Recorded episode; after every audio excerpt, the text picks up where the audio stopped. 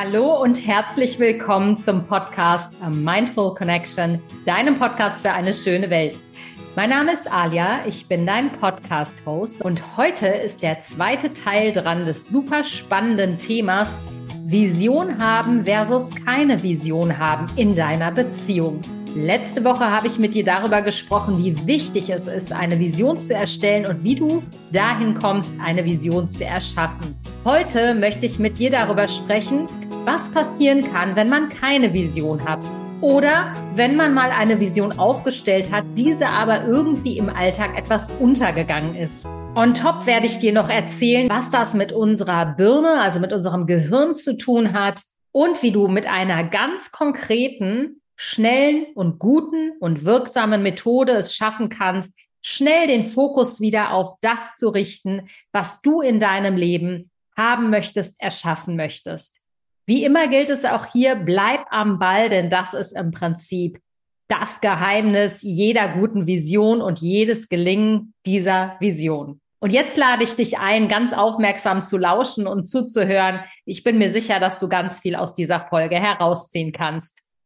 Kennst du das Phänomen? Du hast eine total großartige Vision für dein glückliches Leben aufgestellt, sei es im Bereich Beziehung, Beruf oder familiär oder zum Beispiel im Bereich Fitness, Körper. Ich möchte fitter, schlanker sein. Aber du merkst, nach 2, 3, 4 Wochen ist aus dieser Vision nicht so wirklich viel geworden und irgendwie verblasst diese Vision. Wie kommt es dazu? In der letzten Folge habe ich mich damit beschäftigt, wie man gute Visionen in sein Leben integrieren kann. Und ich spreche ja nach wie vor mit dir über die 4 Elemente einer glücklichen Liebesbeziehung. Das heißt, wir sind immer noch im Bereich der Manifestation, der Schöpferkraft. Zu der Schöpferkraft gehört ganz klar das Thema Vision dazu. Denn was ist eine Vision? Das habe ich in der letzten Folge schon erklärt. Eine Vision ist ein großes, stimmiges, positives Gesamtbild von entweder einem Lebensbereich, zum Beispiel Beziehung, oder einem anderen, wie dem Job zum Beispiel, oder eine ganz konkrete, riesige Vision für dein Gesamtbild. Das heißt, eine Vision ist nicht zu verwechseln mit einem Ziel. Ein Ziel ist etwas, was wir in einem bestimmten Zeitraum konkret angehen und umsetzen können. Beispiel, deine Vision ist es, eine glückliche Liebesbeziehung zu haben. Du siehst dich vielleicht mit deinem Liebsten am Strand sitzen und Händchen haltend und die Stimmung ist romantisch und du bist total glücklich und du fühlst dich einfach nur wohl und bist total im Einklang mit dem Leben. Das ist eine Vision. Das ist kein konkretes Ziel, was wir sozusagen erarbeiten oder ganz konkret erreichen können.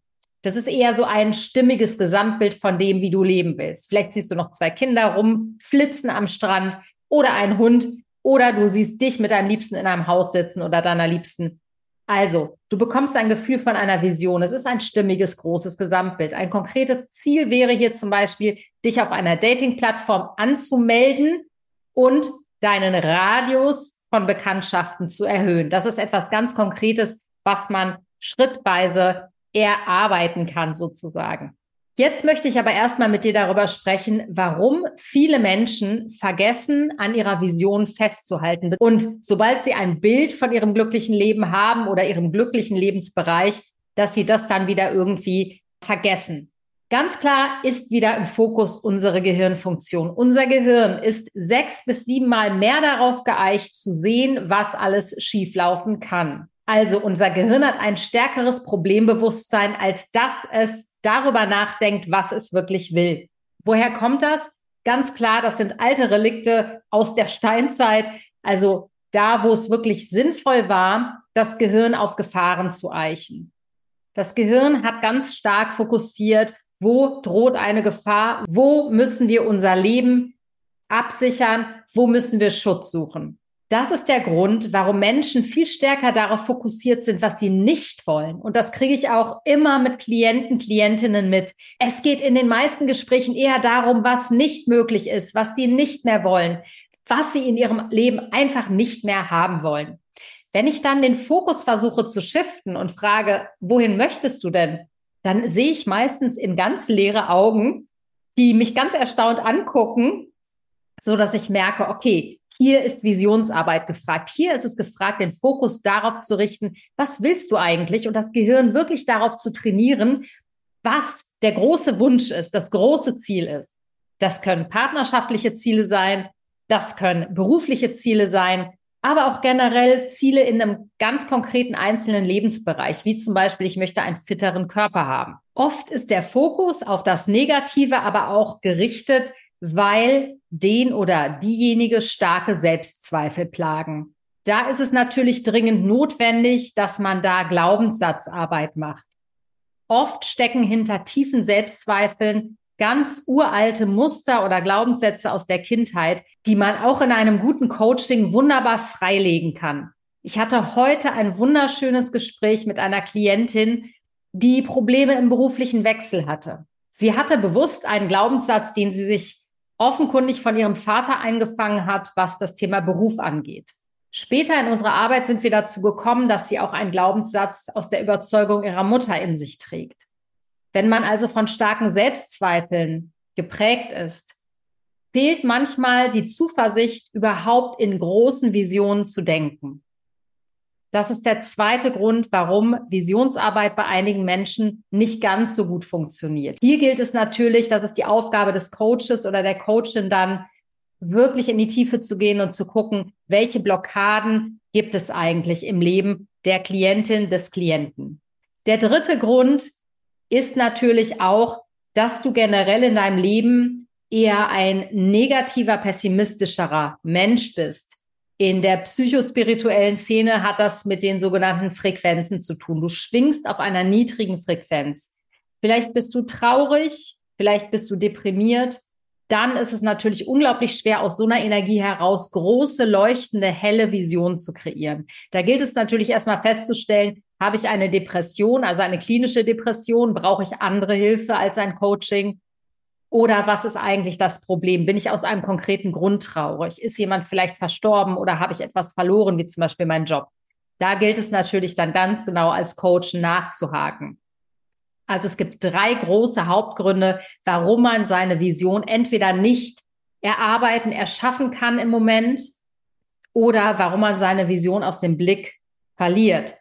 Zum einen liegt es an der Gehirnfunktion, die ist 6- bis 7-mal stärker darauf geeicht, nach Misserfolgen zu gucken, als nach dem Positiven. Das kennst du wahrscheinlich, ich kenne das sehr gut. Dann ist der zweite Grund, dass starke Selbstzweifel da sind. Und der dritte Grund ist das Schwingen auf einer niedrigen emotionalen Frequenz, auf einer niedrigen Energie. Es ist wichtig herauszufinden, warum die Vision, die du eigentlich erschaffen möchtest oder hast vielleicht sogar schon, warum die etwas verblasst ist oder du sie nicht mehr so richtig integriert hast. Ein kleiner Schwank aus meinem persönlichen Leben. Ich bin Coachin und Trainerin und Expertin für Transformation in Beruf und Beziehung. Und auch mir passiert es ab und an immer wieder, dass die Visionsarbeit ins Hintertreffen gerät. Oft hat es auch damit zu tun, dass ich an eine Grenze stoße, an eine innere Grenze.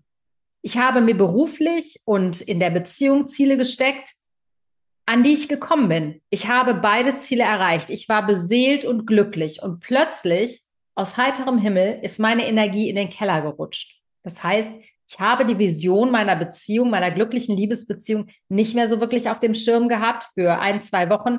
Und ich habe auch die Vision beruflich verloren. Ich schwang auf einer komplett niedrigen Frequenz. Das hat manchmal damit zu tun, dass man an eine Grenze stößt, die man in der Kindheit erlernt hat.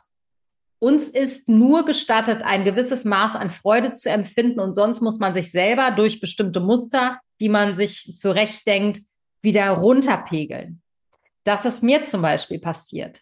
Ich bin durch bestimmte Auslöserfaktoren, durch bestimmte Reize in eine komische Gedankenschleife gerutscht und sofort war meine Vision nicht mehr wirklich greifbar. Ich habe mehr von meinen alten Mustern kreiert in meiner Beziehung und auch beruflich hatte ich 1-2 Wochen den Faden verloren und war ziemlich lost. Jetzt habe ich den Faden wieder bekommen, weil ich wieder in die Tat gegangen bin, weil ich mich wieder auf mich konzentrieren konnte und mich wieder mit meiner Vision verbinden konnte.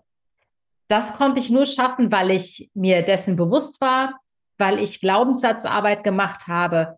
Aber ich beschäftige mich eben schon seit einigen Jahren damit. Deswegen fällt es mir natürlich an der Stelle etwas leichter als Menschen, die vielleicht noch gar nicht so damit in Berührung gekommen sind.